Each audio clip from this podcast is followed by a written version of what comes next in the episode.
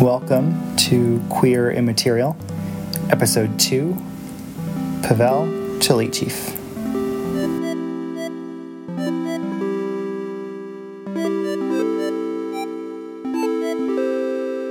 Pavlik, as he was known to his friends, also called himself the Prince of Bad Taste.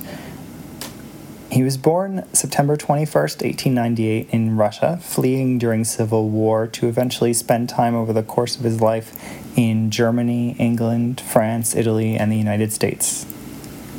The artist, who had an immense impact on painting, drawing, ballet, and stage design, worked in surrealism, neo romanticism, futurism, abstract, illustration, conceptual performance art, and was a queer vanguard, living out loud and looking to change culture all around the world.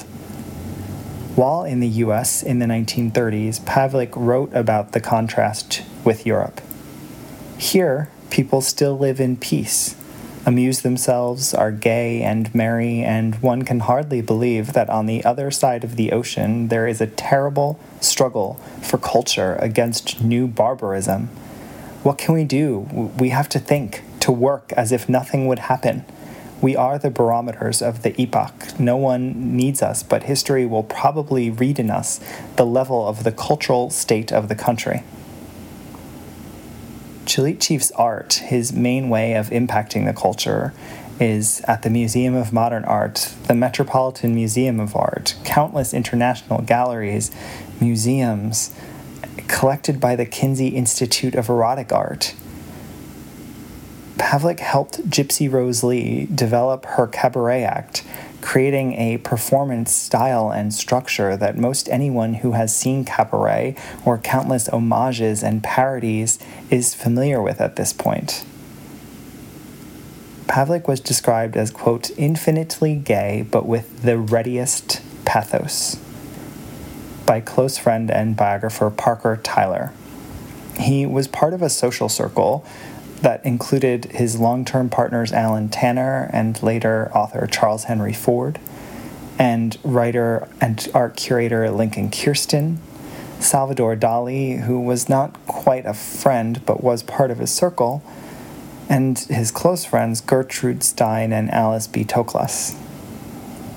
Pavlik himself wrote, quote, My dear friends are freaks, and freaks are beautiful people.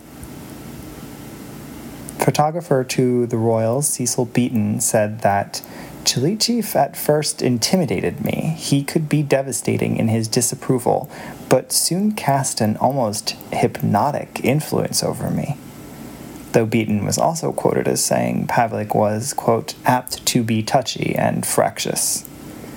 Pavlik was not known for being easy to get along with, according to Parker Tyler, who described that he had already become the boyish cavalier, frothing with fun but so seriously ambitious. And in his own words, Pavlik described, I am not deliberately and a priori decided kind of man. I am an obsessed man. My obsessions are threads that attach me to the hands of Mrs. Nature, which she pulls and I have to obey.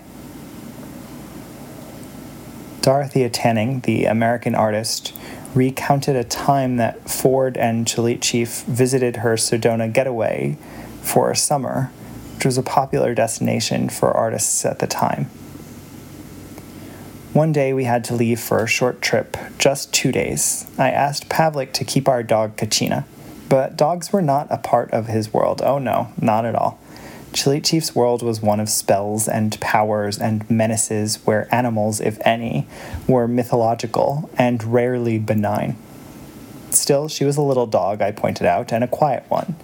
So, with a troubled sigh, he agreed.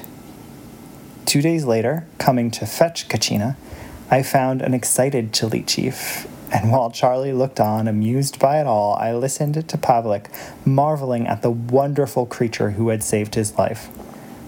The dog had, in the middle of the night, begun to whine and scratch at the bed. Annoyed, its occupant sat up and turned on the light to see a rattlesnake lying on the floorboards. clearly, said Pavlik, all curled up and waiting to give him the fatal bite.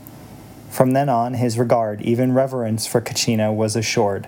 She was indeed a spirit from the gods, a holy Tibetan emissary sent to save him, Pavel Tchelitchew, for the world. Pavlik was trying so many different mediums and styles, but always trying to bring forth vision, to be of the world and to speak of the world.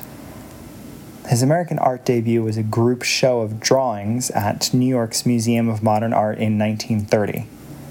The next year, he would paint The Man with the Rose Garland Tattoo or Rose Necklace a portrait of Charles Levinson, also known as Levincent, the famed ex soldier, prostitute, and model known widely for his tattoos, who was also a photographic subject of George Platt Lynes.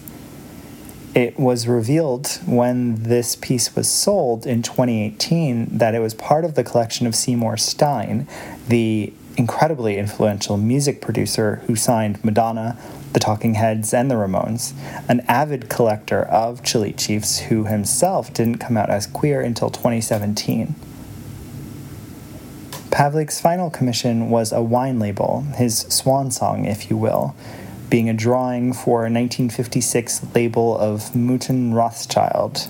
He was the 12th artist to be commissioned in a tradition that still happens annually and he returned the label to their original crest logo of a ram, but included it under a geometric spiderweb of lines and a red splatter underneath, evoking many of his repeated themes and symbols. Tennessee Williams also launched into who Pavlik was and the advice that he had gotten from him while discussing Charles Henry Ford. His lover was Pavel Tchelitchew, the wonderful and manic Russian surrealist painter. Pavel had a manic mind, not to mention a Herculean patience in dealing with Charles, but with me he had the mien of a bank clerk, and was very kind in explaining to me the theories of surrealism and cubism. Pavel told me something I have never forgotten. When artists turned to cubism, or any other form of expression, it was an attempt to better express what they wanted most to convey. He then kindly put this in terms I might understand, substituting words and forms of literature, plays and poems and novels for paints and oils and marble and canvas or other tools. We find the means to be heard, he told me, and I have never forgotten that. Pavlik should be heard, and there are so many ways to hear his queerness, to hear his vision, and to see the subtle and mystical ways he will always make his presence felt in the world. Thank you for listening to Queer Immaterial, part of the Electric Pansy Podcast Network. You can learn more about Pavlik and the podcast at electricpansy.com, which also hosts photos or works of art from our queer characters. Also on social media at Queer Immaterial. Our first season of six episodes, this being the second, will continue in two weeks. Make sure to share your thoughts, comments, and suggestions on Twitter and reviews wherever you listen to podcasts. Thank you.